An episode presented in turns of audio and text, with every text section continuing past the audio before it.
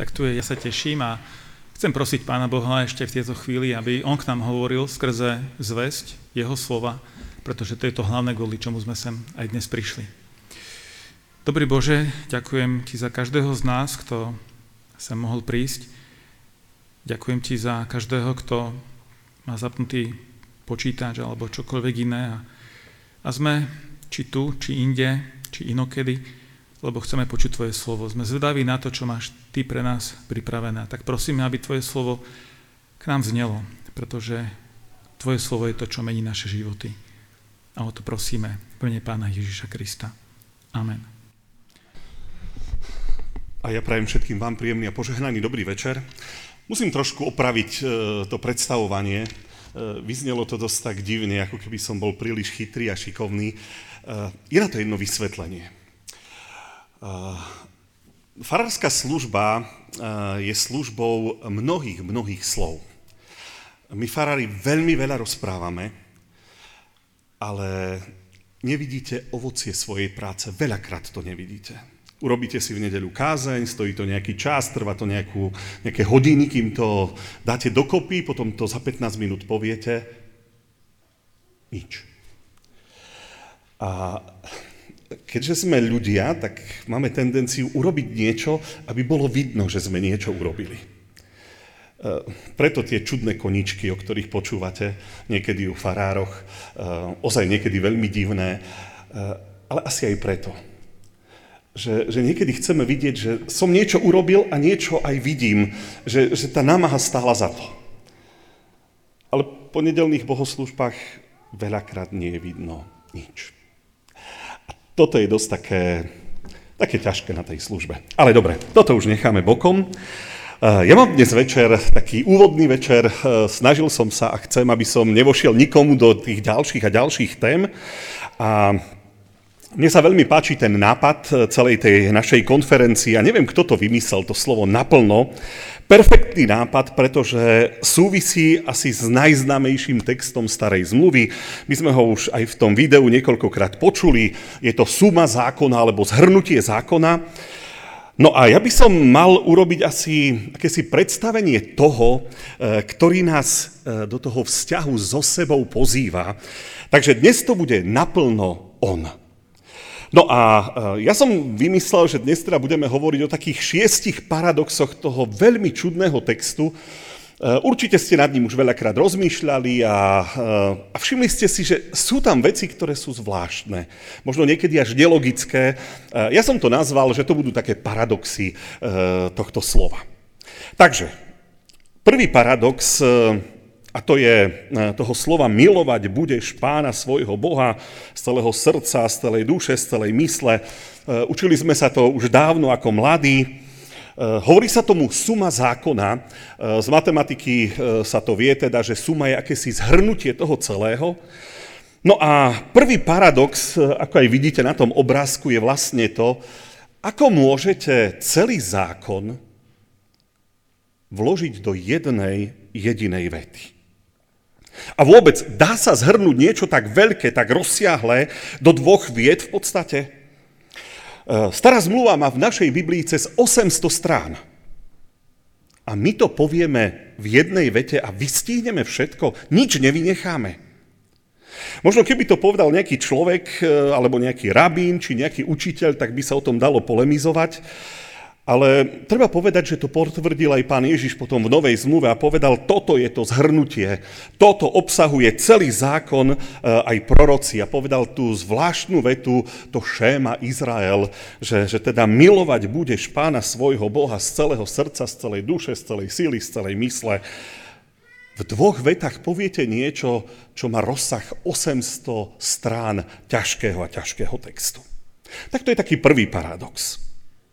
Ten druhý paradox je, že starú zmluvu vnímame ako zákon. Tak to učím aj konfirmandov dodnes veľmi zjednodušene. Stará zmluva to je zákon, to sú prikázania a to je to, čo nám Pán Boh prikazuje. Nová zmluva je evanjelium, to je to, čo nám Pán Boh dáva. A to je ten najzákladnejší rozdiel.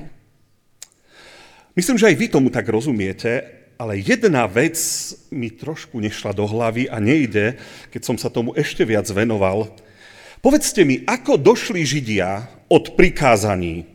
Nebudeš brať Božie meno nadarmo, nebudeš mať iných bohov, nescudzoložíš, nepokradneš, nevypovieš krivé svedectvo proti svojmu blížnemu, nepožiadaš. Povedzte mi, ako tieto slova zhrnuli, aby im vyšlo, milovať budeš Pána svojho Boha z celého srdca, z celej duše, z celej mysle. Nájdete medzi tými prikázaniami hociaké slovo o láske? Našli ste tam, že by Pán Boh v tých prikázaniach nejakým spôsobom vyžadoval lásku? Tak povedzte mi, jak dokázali zhrnúť prikázania, ktoré sú striktné, a keď ich dali dohromady a povedali v jednej vete, tak došli k tomu, že máš milovať Boha. A mne vtedy došlo, že sa asi na tie prikázania my ľudia predsa len trošku pozeráme zle. My v nich, my v nich vidíme len zákazy, rôzne obmedzovania, zákony, ktoré, ktoré nám zasahujú do našej slobody, do našho slobodného života. Ehm, chceli by sme ehm, všetko mať nejako tak trošku inak sformulované, aby sme mohli povedať, že, že celé je to o láske.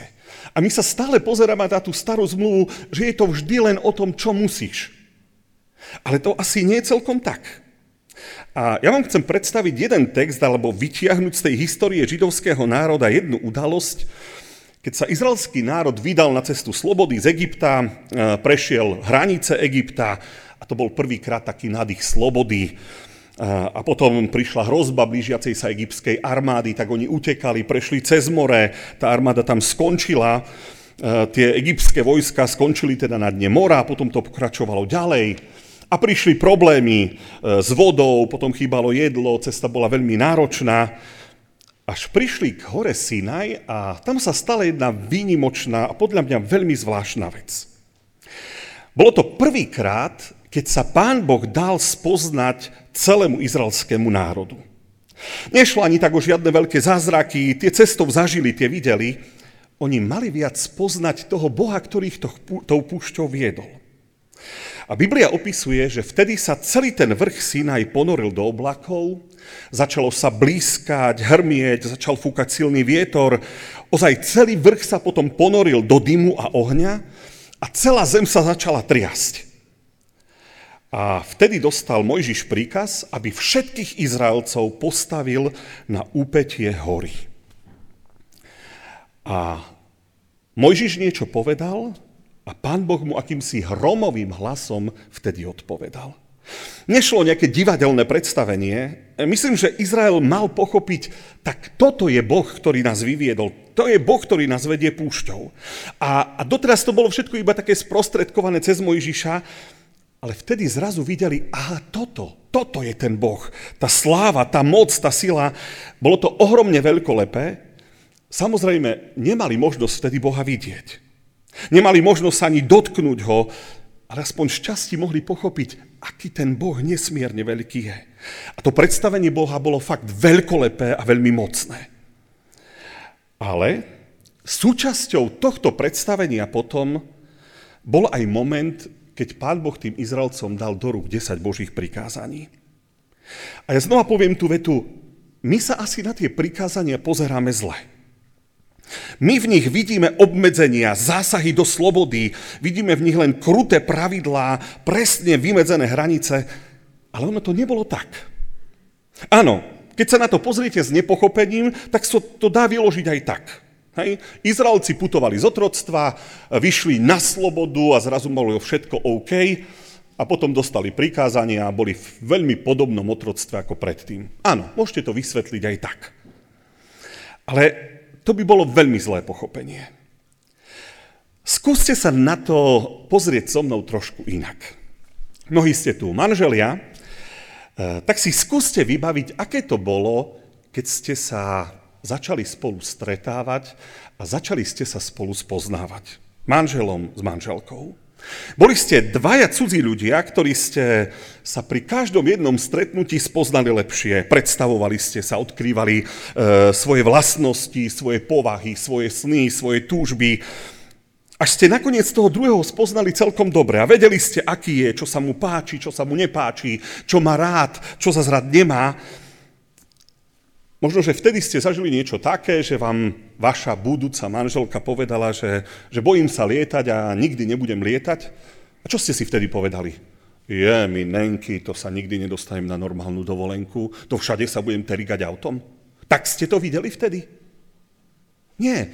Človek to bral, áno, toto je moja manželka, alebo toto je niekto, koho mám rád, kto sa mi páči a toto je jej e, súčasť života, že nemá rada lietanie. A tak ste to začali vnímať takto.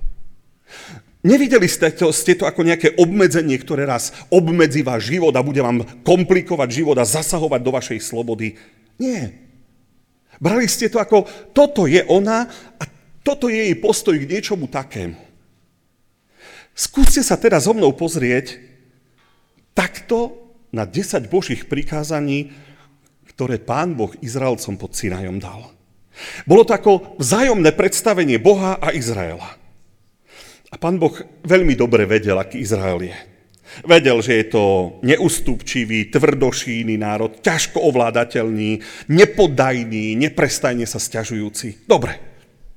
Ale na druhej strane aj ten Izrael mal vedieť, aký ten Boh je. A zrazu Boh povedal, toto som ja. V týchto prikázaniach vidíš, kto som, čo si prajem, čo chcem, takto ma poznáš. A Pán Boh im dal prikázanie a povedal, takto vidím ja našu budúcnosť. My v nich stále vidíme prikázania. Nepozerajte sa na to tak. Vidíte, že Boh povedal, toto som ja. Moja manželka si musela zvyknúť, že keď niečo občas opravujem na aute, tradične prídem po tade zaolejovaný. A viete, ten olej z prepáleného dieselového auta, to sa vrie, to sú také v poroch. A teraz ja vletnem, vlitnem do kúpeľne, no a som v sprche pol hodinu a šúcham kevkou toto všetko z rúk. Hlavne, keď mám na ďalšiu nedeľu alebo na ďalší deň večeru Pánovu. No, ale potom je to všetko na tých obkladačkách, viete. Ale ona si zvykla, že proste toto som ja. S tým svojím nejakým koničkom, možno divným, ale to je súčasť mňa a mojej osoby. Skúste takto vnímať Boha. Pán Boh povedal, toto som ja. Takto si prajem náš a predstavujem náš spoločný život. Vy budete dodržiavať toto a taký vzťah medzi nami bude.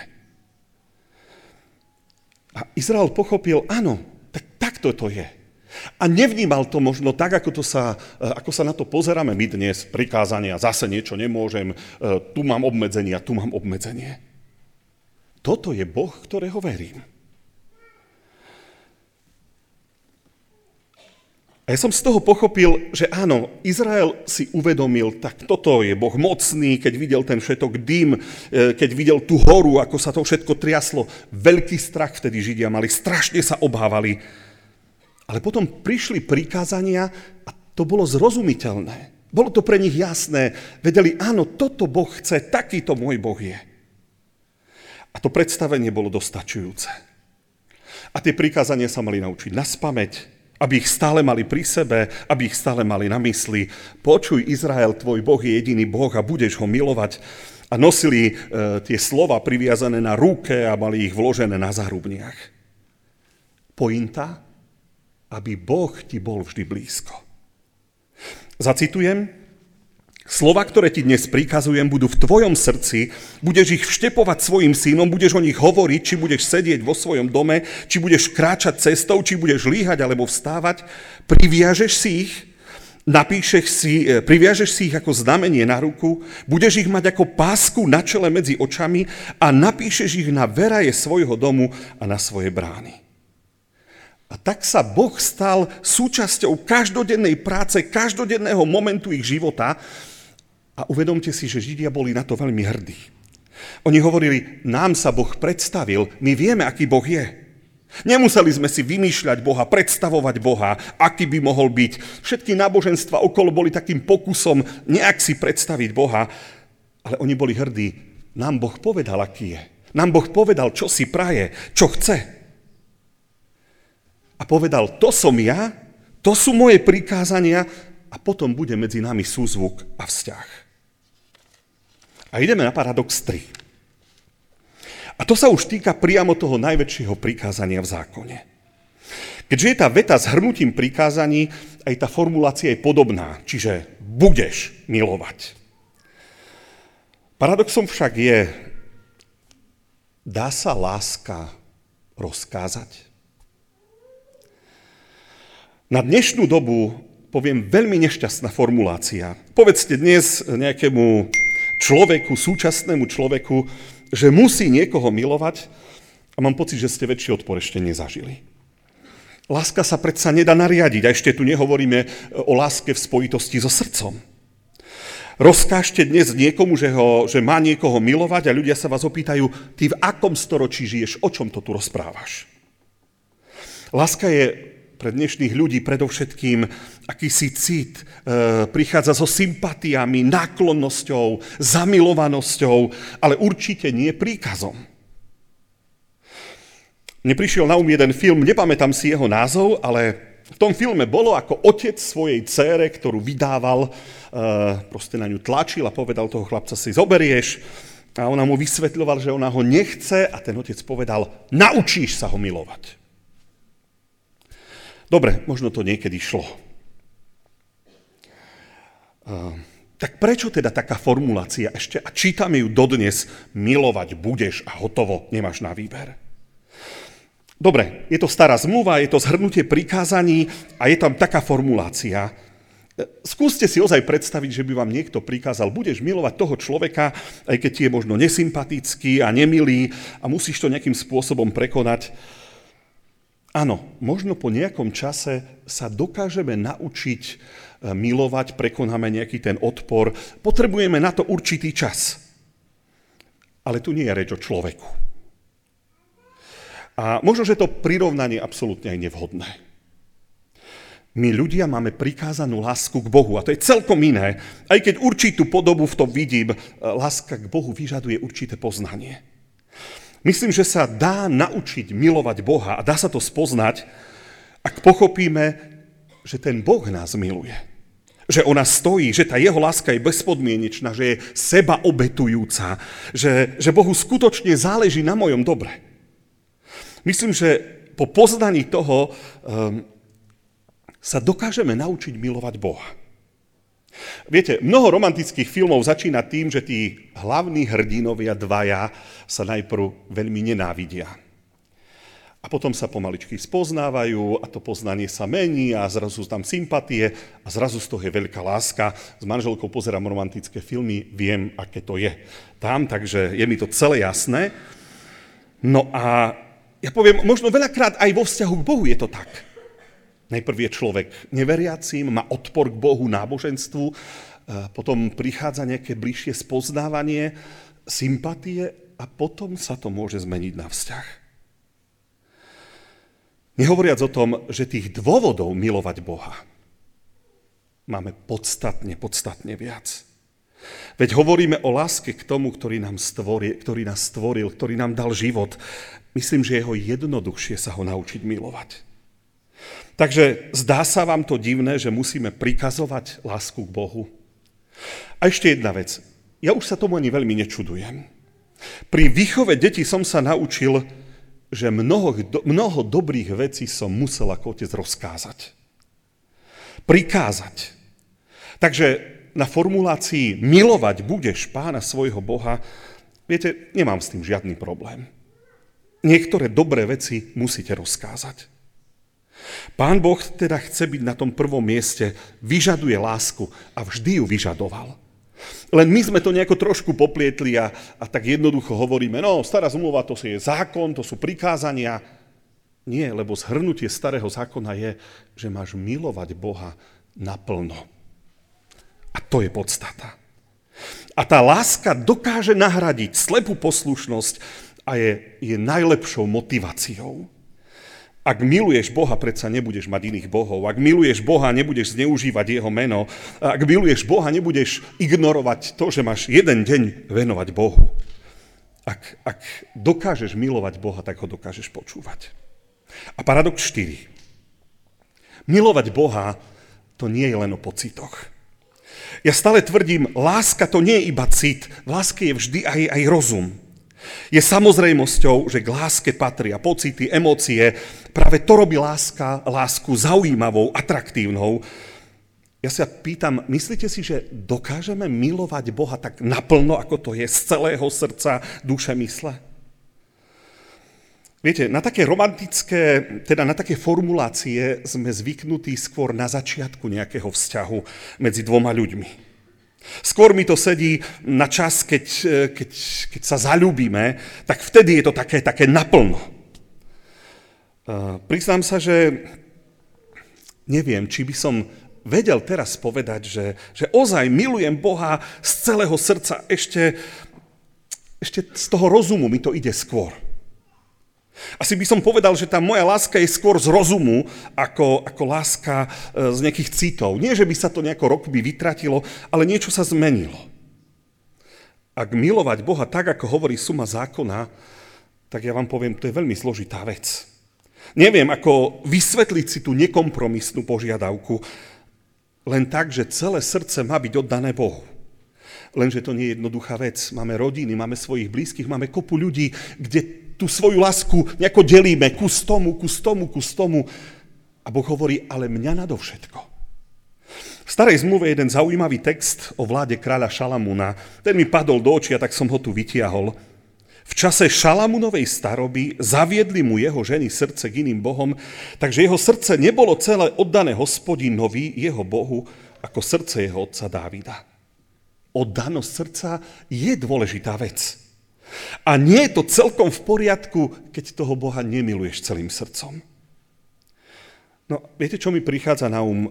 Jediná možnosť je, že, že skutočne sa toho Boha musíme naučiť milovať.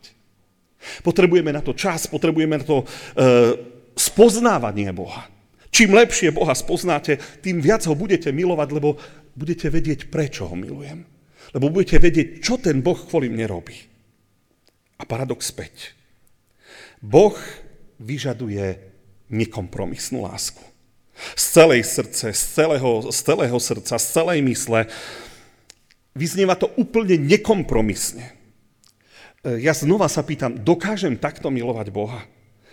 A keď som k sebe úprimný, tak musím povedať nie. Vy dokážete takto? Tak nekompromisne? Ale potom ma napadlo, možno nám Pán Boh tým chcel povedať, že jeho láska k nám je presne takáto. On nás miluje z celej svojej podstaty, hĺbky, a aby to bolo férové, tak presne tú istú lásku vyžaduje aj od teba. A ja sa znova vrátim vzťahom našim. Ak milujete svoju manželku, tak predpokladáte, že tak veľmi miluje aj ona vás. A chcete, aby vás tak milovala. Ak milujete svoje deti, tak predpokladáte, že aj tie deti vás budú takto veľmi milovať, ako ich milujete vy. Že, že vám tú lásku opätujú, odplatia, že, že aj tá láska ich je taká, ako vaša. A ja si myslím, že Pán Boh nám chcel povedať, že ja ťa milujem presne tak. Ja ťa milujem takto. Z celého srdca, z celej sily, z celej mysle a z celej duše o teba stojím. A ja by som chcel, že by si mi tú lásku opätoval. Skúste sa pozrieť na ten text takto. Boh to žiada preto, lebo presne tak nás miluje a chce, aby to bolo opetované. Veď tak by to malo byť. Keď ťa ja milujem a keď milujem svoju ženu, tak čakám, že aj ona mňa bude milovať. Preto Pán Boh vyžaduje toto. Škoda, v mnohých prípadoch je tá Božia láska neopetovaná. Sme schopní takej lásky, či nie sme? Alebo čoho sme vlastne schopní? Ak ste boli niekedy zamilovaní, a verím, že stále ste, povedzme teda do manželky, do manžela, prejavovalo sa to napríklad tým, že na toho človeka ste stále mysleli. Keď je človek zaľúbený, tak dačo robí a, a cez deň a myslí stále na toho milovaného. Uvažovali ste, rozmýšľali ste, čo práve robí, na čo myslí. Bolo to také intenzívne na začiatku. Chcel by som povedať, že aj po dvadsiatich štyroch rokoch manželstva je to tak, ale asi není to až tak. Ale chcem povedať, stále dokážem myslieť na manželku celý deň, ale už je to skôr v prípadoch, keď sa od toho milovaného bojím, keď sa niečo deje, keď má niečo ťažké v práci, keď ide na nejaké vyšetrenie, keď hrozí nejaká operácia alebo nejaká skúška, tak vtedy áno, aj celý deň. Dá sa tak milovať Boh, aby pohltil každú našu myšlienku. takto nejako si predstavujem, že by mala vyzerať naša láska k Bohu. Samozrejme, nie každý okamžik. Keď robíte s pílou, mali by ste myslieť na to, čo robíte. Hej? Keď robíte s niečím nebezpečným, tak by ste mali myslieť na to. Akože nie, nie úplne stále, ale, ale to vedomie toho, že ja mám vzťah niekomu, tak také isté vedomie vzťahu k Bohu by sme mali mať vždy. Prišiel mi na um jeden príklad. Pri tom uvažovaní viete, vzťah medzi mužom a ženou sa potvrdzoval sobášom a súčasťou sobáša je odovzdanie obrúčok. Niekedy sa to dalo vyčítať ešte aj v občianskom preukaze, ste mali napísané, či ste ženatí alebo vydatá, ale, ale tá obrúčka na prste to vždy potvrdzovalo, aha, hej, ja k niekomu patrím, hej, toto je dôkaz nejakého vzťahu, to je nejaký záväzok. Škoda, že niečo také viditeľné nemáme vo vzťahu k Bohu. A zišlo by sa to. Viete, niekedy, ja neviem, na konfirmácii sa dával krížik z reťazkov ako taký znak, ktorý nosili mladí, dnes nosí kríž hocikto a už tomu mnohokrát ani nerozumie. Takže už to nie je celkom ono. Pri krste sme dostali na čelo taký trojitý symbol kríža, samozrejme, ale ten vidno nie je. Možno, že by sa zišlo niečo také, také viditeľné, čo by sme proste mali a čo by nám stále pripomínalo, áno, máš k niekomu vzťah, k niekomu patríš. A bolo by to viditeľné aj pre iných ľudí a, a bolo by to užitočné. Dosť často sa mi stane, robíte niečo s rukami a hráte sa, keď niekoho počúvate z obrúčkov a točíte to, držíte to v ruke, tak stále si uvedomíte, aha, k niečomu ma to zavezuje, k niekomu mám nejaké, nejaké zodpovednosti, povinnosti a vzťah. No, také niečo by sme možno, že potrebovali mať vo vzťahu k Bohu. Aby nám to cez deň, hoci kedy, sa nejako pripomenulo, že áno, Boh je tu a ty k niekomu patríš. A nie je to nič nové, čo som vymyslel, alebo nad čím som rozmýšľal. V podstate vzťah k Bohu mali Židia takto nejako si sprítomňovať. Počas vyznávania viery si natáčali na ruku šnúrku alebo na domoch, na zárubniach mali takú, takú zásuvku a tam bolo to šéma Izrael, to počuj Izrael, tvoj Boh je jeden Boh a nebudeš, teda budeš ho milovať z celého srdca, síly, duše, mysle. A to boli také viditeľné veci a tým Židom vždy mali pripomínať, išiel do domu a videl tam toto a mal si spomenúť na Boha, vychádzal z domu a videl tam toto a zase si mal spomenúť na Boha. Niečo také by sme možno potrebovali. Aby nám, sme to mali vždy na očiach, aby sme vedeli, ten Boh je blízko. A, a k tomu Bohu mám nejaký záväzok. K tomu Bohu um, patrím a, a to, že s ním mám vzťah, musí ovplyvňovať to, čo robím. A už posledný paradox, šiestý. Najväčšie prikázanie má formuláciu v budúcom čase. Nie miluj Boha, ale milovať budeš Boha. Ako keby to naznačovalo, nikdy nebudeš počas svojho života s tou láskou k Bohu hotový. Neexistuje nejaký taký vrchol Božej lásky, na ktorý proste raz vyleziete ako na Mount Everest a zleziete dolu a poviete si, tak tam už som bol a už som na konci. Nič také nie je. Milovať Boha sa budeme učiť až do konca svojho života, do svojej smrti. Každý jeden okamžik nášho života pred nás skladie presne tú výzvu dokáž. Dokáž teraz, že, že ozaj toho Boha miluješ z celého srdca, z celej duše, z celej mysle, že ozaj k tomu Bohu máš vzťah a že ho miluješ viac ako seba, ako svojich blízkych, ako čokoľvek materiálne na tomto svete. Každá životná situácia, ktorej sa denne ocitnete, je pre vás taková, pre mňa takou výzvou, aby som ukázal, že ozaj Boha milujem nadovšetko. A ja si uvedomujem, že to je vec, ktorú si ľudia musia všimnúť. Že to proste zbadajú, že to je vidno. Ak máte radi svoju manželku a prejavujete mu tú nákl- jej tú náklonnosť, tak to je tiež vidno.